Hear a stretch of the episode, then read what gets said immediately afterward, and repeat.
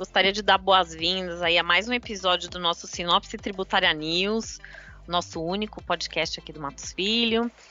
No episódio de hoje, é, eu, Renata Correia Cubas, estou aqui junto com os meus sócios, Marcel Alcades Teodoro, Ariane Costa Guimarães, Valesca Lemos Posani e Pamela Gotardini, para bater um papo sobre o que a gente tem visto, o que a gente tem discutido, o que a gente imagina aqui de perspectivas da reforma tributária, para trazer aqui um pouquinho para vocês nesse nosso bate-papo, um pouco dos desafios que a gente está pensando dessa reforma que está aí prometida é, há algumas décadas, é, trazendo aí promessas de uma simplificação muito grande aí na tributação. A nossa reforma tributária, que tem como objetivo simplificação, diminuição, claro, de burocracia e, e com isso colocar fim ao, ao, imenso número de litígios tributários, trazendo aí maior agilidade, maior atração de investimentos aqui para o nosso país. Acho que aqui o que a gente vai buscar trazer nesse bate-papo é um pouquinho do que tem, tem sido visto como preocupação, né? Vamos falar um pouquinho aqui dos principais pontos e também do que a gente espera aí para a transição. A verdade é que a gente tem aí reformas tributárias com essas promessas nas últimas cinco décadas, e a gente sabe que essa promessa de simplificação, sem necessariamente aumento de carga tributária, desburocratização, ela sempre teve, teve no arcabouço de todas elas. Teve sempre muito, muito, muitos desafios no sentido de aprovação por conta de posições aí políticas, de estados, de municípios, né? Nossa, nossa a autonomia dos estados, dos municípios diante da federação, como unificar tributos. E, e, e, nesse sentido, a gente nunca chegou tão longe como a gente chegou nesse momento, né? A gente tem visto aí várias frentes de possibilidades que muitas vezes trazem para a gente a seguinte reflexão: Estamos realmente simplificando? Nós temos um, um, um, panorama hoje legislativo e o dia a dia das empresas atuando aí na área tributária traz muitos desafios, seja porque a gente tem legislação estadual, municipal, 5 mil municípios, 27 unidades da federação legislando sobre os seus respectivos tributos, e é claro que a, a ideia de uma unificação ela é sempre muito bem vista. Agora, a gente sabe também que todas as PECs que tiveram em discussão, elas colecionaram centenas de emendas, mostrando, né, muitas vezes a insegurança é, de determinados setores que se sentem perdendo espaço, sendo prejudicados, ou até mesmo mantendo um pouco dessa burocracia. Um dos desafios que, que traz aqui, é trazido para nossa reflexão, é exatamente como, como lidar com uma simplificação sem criar novos problemas, né, que só tem novos nomes, mas trazendo muitas vezes velhos problemas, porque a gente tem muito essa base do litígio muito forte, né? E dentro disso, né, Renata, a gente tem aqui, acho que a primeira provocação que a gente tem recebido muito, né, é legal, a gente tem um objetivo de simplificação, etc. Mas como vai ficar a carga, né, a carga tributária? Eu vou pagar mais tributo, eu vou pagar menos tributo. Uh, e a, a, gente costuma responder isso, né, de uma forma, essa, essa, é a pergunta de um milhão de dólares, porque até agora a gente ainda não sabe qual vai ser a alíquota do tributo, dos tributos, e fica muito difícil da gente conseguir é, verificar se vai ter aumento ou não. O que tem é um compromisso, e aí, inclusive, né, a intenção de colocar isso no texto constitucional, de que a carga tributária total do país não poderia aumentar é, em decorrência é, da reforma.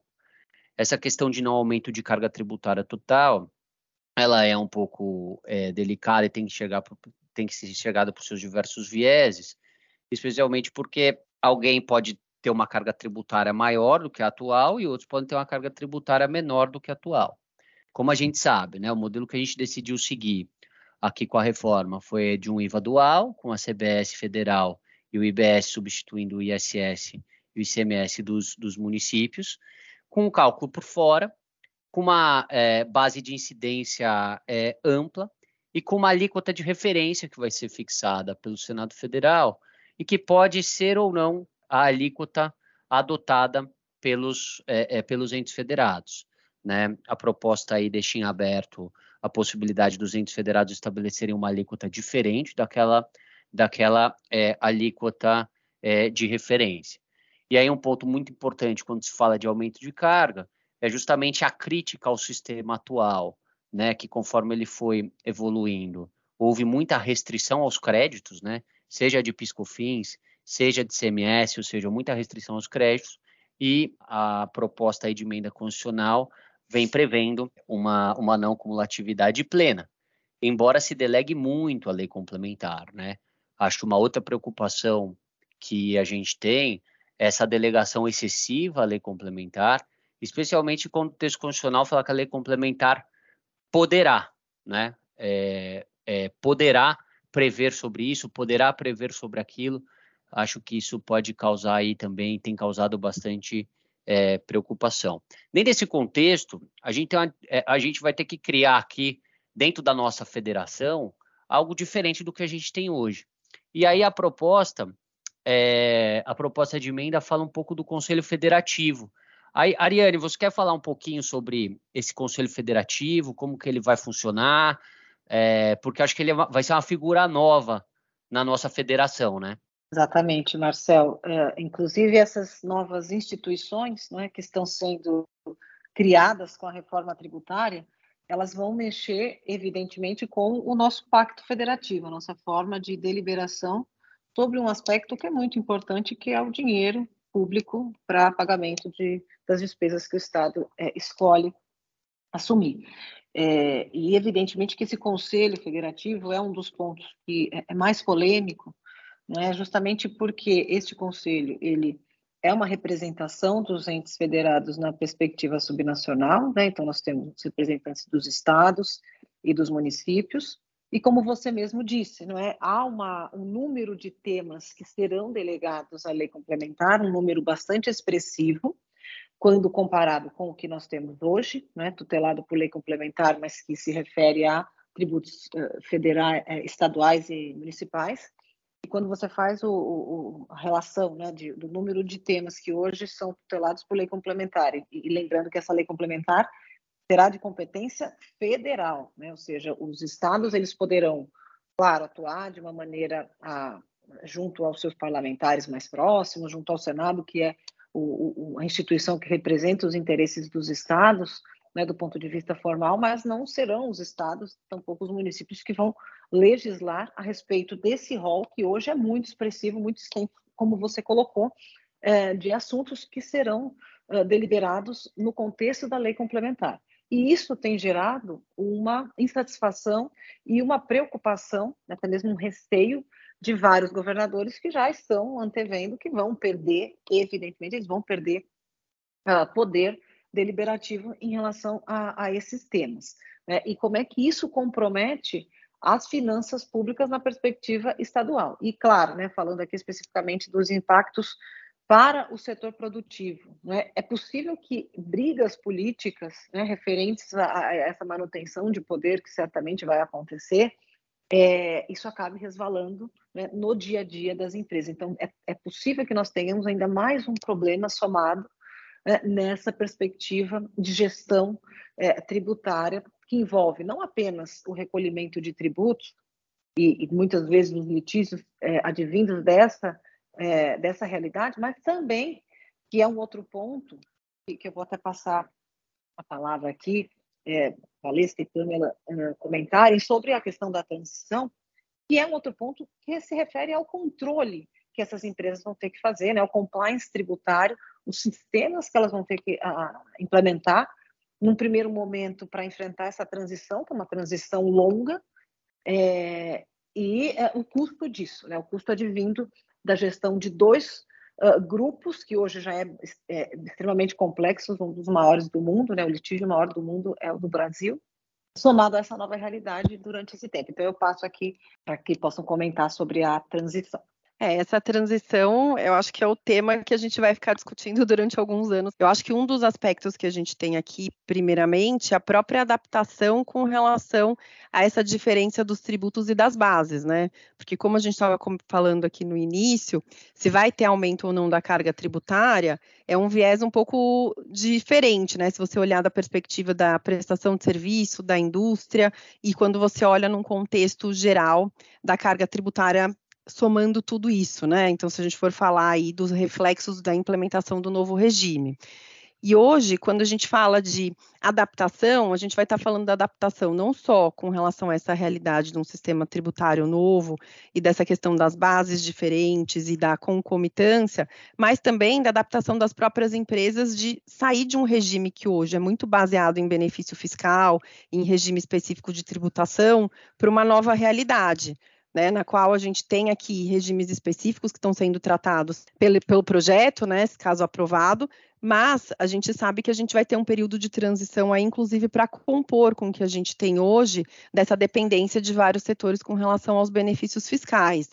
Tanto que um dos pontos que a gente tem aqui é o Fundo de Desenvolvimento Regional, inclusive pensando nos recursos e como que a gente vai ter essa aplicação para fomento das atividades produtivas, né? E também pensando aqui como a gente vai fazer o fundo de compensação dos benefícios fiscais, porque a gente sabe que hoje os benefícios fiscais eles estão em vigor até 31 de dezembro de 2032, e uma vez que isso se extingue, a gente vai precisar aqui ter um período efetivo de transição para esse novo regime e que a gente não tenha aqui um, um cenário em que o desenvolvimento econômico esteja dependente disso, né? E que a gente consiga então ultrapassar esse cenário nosso aqui de milhões de subregimes tributários e benefícios fiscais para entrar num cenário um pouco mais de simplificação e de avaliação aqui com relação a, a um novo momento, digamos assim, do nosso é, regime tributário. E o outro ponto de adaptação que eu acho que aqui também é relevante é com relação ao contencioso que a gente já tem hoje porque a gente sabe que a norma tributária é passível de muitas interpretações e, e, a gente tem temas aqui que são muito recorrentes, né, no regime atual, por exemplo, a questão dos créditos, né, e a limitação ou restrições que a gente tem hoje. E eu acho que esse é um ponto também que vai ser super relevante de saber como vai ser o tratamento disso é, nessa transição e pensando aqui nos ressarcimentos e como a gente vai ter essa compensação do que tem hoje para o regime novo, né? Que a gente vai ter aqui a não cumulatividade plena. Então, eu acho que é um, um aspecto aqui bem importante para a gente pensar em como vai ser aqui o novo cenário. Nessa linha, né, Pamela, acho que o texto prevê é, uma, uma alíquota teste em 2026, né, para a gente começar essa transição. Então, é, a cobrança do IBS numa alíquota de 0,1% e a cobrança do ACBS numa alíquota de 0,9%.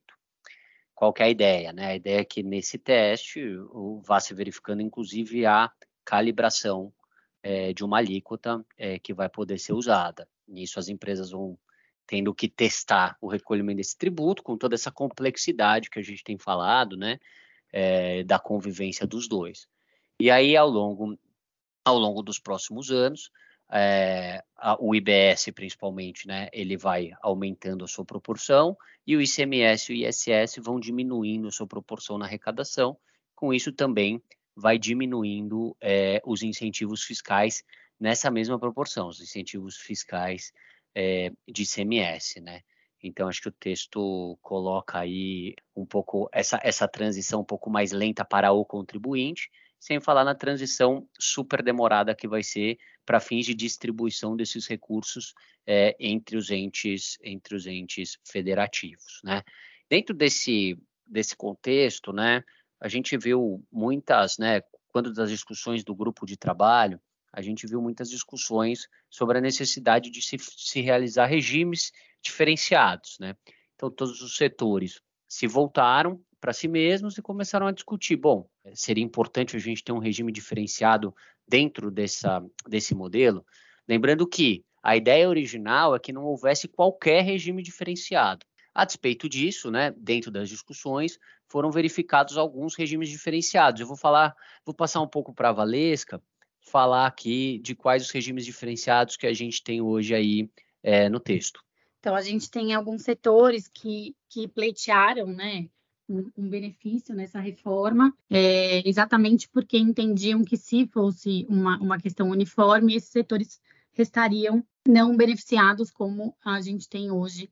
É, alguns benefícios, que são os setores do agronegócio, principalmente, Zona Franca de Manaus, Cesta Básica, é, que são os que mais fizeram aí é, é, conversaram com o governo para poder chegar no meio termo. O que a gente tem é, por conta disso. E esses foram os exitosos, né? Porque pedido para regime diferenciado, acho que teve de todos os setores, basicamente.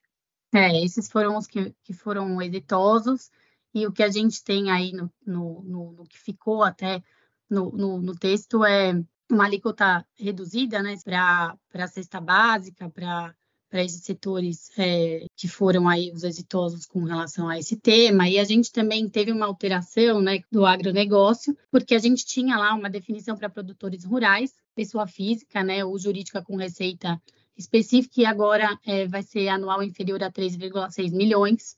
E aí eles poderão não recolher os novos tributos, esse é o, texto que a gente teve aqui. E para a questão da Zona Franca, a gente tem aquela questão né, de que é, a redução da, das alíquotas a zero é, não, não, não abarcam né, os produtos que são industrializados na Zona Franca de Manaus. Então, esses são os pontos principais aqui que a gente imagina. Não sei se mais algum de vocês quer falar sobre essa questão do, das alíquotas reduzidas. Tem um ponto aqui que eu queria a opinião da Renata, é, que acho que é a nossa grande discussão, né, Renata, que a gente tem do CMS, do PIS e COFINS, e a, é, eu tenho dito o seguinte, se isso não acontecer, a, a, isso não foi uma reforma, né? Que a reforma depende muito da nossa não cumulatividade plena, né? Não cumulatividade plena quer dizer que o contribuinte não vai acumular crédito, que ele vai poder ter a devolução, que a gente chama hoje de monetização é, desses créditos, então esse é um viés. Tem um outro viés da não cumulatividade, quer saber o que, que vai acontecer com o nosso estoque de créditos, né? Então a gente tem hoje, né, os nossos, a gente vê dos nossos clientes e das empresas, né, um estoque grande, seja de créditos de PIS e é, e seja de créditos é, de ICMS, né? E a proposta é, conceitualmente, né, ela nos, é, ela nos direciona a um ressarcimento desses tributos, seja do, do tributo novo, né, do crédito que vai ficar lá, seja dos nossos estoques de tributos é, antigos. Então, Renato, não sei, o que, que, que, você acha aí desse ponto?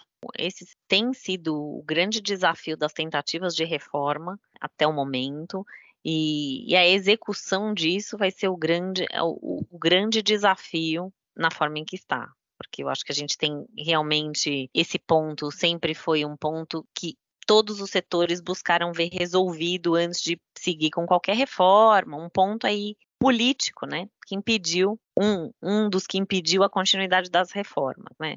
a gente fala muito como a gente vai ter um sistema simples, um sistema sem benefícios, um sistema que atrairá investimentos, e, é, e esse sistema tem esse desafio de quê? Conseguir resolver os problemas do passado. Deve acontecer no momento, num período de transição.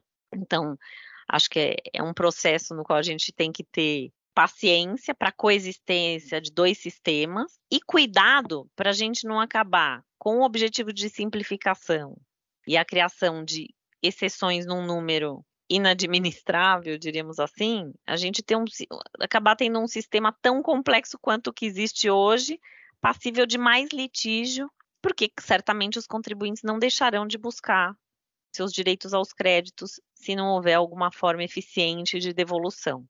E aqui, né, Renata, vem uma preocupação por causa, porque o texto, né, é, da forma como ele está hoje, ele é, estabelece aí, né, um, um ressarcimento, falando do, dos tributos novos, né? Então hoje ele estabelece um ressarcimento da CBS em 60 dias, né? É, ele não estabelece prazo para o ressarcimento do IBS, né? Então, ele delega novamente isso à lei complementar. E a gente sabe que, que essa delegação vai ter que ser olhada com muito cuidado e trabalhada um texto com muito cuidado na lei complementar, é, porque se a gente não garantir essa devolução da forma mais rápida possível, a gente não tem a não cumulatividade, que é princípio básico é, desse texto. Então, acho que com relação aos tributos novos, é, a gente tem essa situação aí que, que, que, também causa um pouquinho de preocupação e acho que teremos que ser vigilantes aí como é que virá a lei complementar. Com relação aos tributos antigos, né, que são os créditos aí de ICMS é, e de PIS e COFINS, a gente tem o estabelecimento com relação ao ICMS, né? De que vai ser é, compensado os créditos de ICMS com IBS em 240 parcelas a partir de 2032. Ou seja, então o estoque que eu tenho hoje vai ser, é, vai ser compensado, isso é o que está no texto constitucional, ele será compensado em 240 parcelas somente a partir de 2032. Portanto, vê-se daí a dificuldade né, de se estabelecer isso e até uma correção é, do sistema do sistema atual, porque se coloca aí um prazo de transição muito muito muito grande, né? Um prazo para você compensar isso que hoje é dinheiro do contribuinte e está parado lá. Meu comentário no sentido da dificuldade dessa execução, ele vai exatamente no sentido conectando com o teu comentário anterior da lei complementar, né? Porque a gente sabe que tudo que está no texto prometido um momento muito posterior a nossa experiência com a legislação da tributação sobre o consumo é que é um direito que é de difícil realização. Né? A gente teve isso nos créditos do, do, ICMS de uso e consumo prometidos lá na Lei Complementar 87. Então, eu acho que a gente não tem experiências boas né, com as coisas que estão previstas, estão previstas para muito tempo, e também com as coisas que são delegadas para a lei complementar, né, as, as soluções delegadas para a lei complementar, trazidas, como a, o que a gente vê muitas vezes, uma forma de dar uma resposta imediata para um problema que não se vê muita solução e perspectiva, porque nos últimos, nas últimas décadas não se viu soluções e perspectiva para aproveitamento de créditos tributários, né? Acumulados aí do consumo do ICMS especialmente. Um outro ponto aqui para também trazer com relação a, a, essa questão de devolução, né? A gente tem a, a figura do cashback agora, é, que indica que a lei complementar, né, ela vai estabelecer as hipóteses da devolução do tributo, seriam pessoas físicas é, que seriam aí as que poderiam receber esse cashback, mas teriam limitações e beneficiários definidos por lei complementar. Também é uma figura é, é, nova aí que a gente provavelmente é, vai importar de outros de outros continentes. Aí a gente tem esse cashback já é, no, na Europa e aqui a gente ainda tem um pouco de receio de como vai funcionar esse cashback, mas é o que a proposta traz, né? Pessoas físicas aí que cumpram determinados é, é, requisitos para estarem dentro dos benefícios e limites dessa devolução vão receber aí no momento da, da compra o, o, ou posteriormente o valor aí do imposto é, que pagaria é, integral, né? Exatamente. Acho que o cashback também é uma solução recente aí de solução de problema. Enfim, teremos muitas cenas dos próximos capítulos, entendendo aí como essas, esses pontos serão, serão tratados e como isso vai ser tratado também, porque a gente sabe que ainda depende de muita delegação aí, inclusive, né, como mencionei, para a lei complementar. Acho que a gente chega aqui tratando dos pontos que a gente viu, viu serem abordados até agora como alguns dos pontos de preocupação genérica. Temos visto pontos de preocupação específica e de, e de esperança também é, nos diversos setores, né? A esperança sempre estando na atração de novos investimentos, numa simplificação, é, que anda junto com o receio de que a gente continue num, num mundo que tenha desafios muito parecidos com o que a gente tem, só que com nomes novos, né? Queremos trazer é, cada vez mais aqui para vocês esses nossos bate-papos aí sobre reforma tributária e tudo que o, o, nosso sistema de transição tributária nos tem é, trazido como desafio. Chegamos aqui ao final do nosso podcast. E aí gostaria de agradecer aqui meus sócios, Ariane Costa Guimarães, Valesca Lemos Posani, Pamela Gotardini e Marcel Alcades pela participação e aguardamos vocês aqui nos próximos episódios para a gente tratar aí dessa transição que o Brasil está vivendo. Até mais.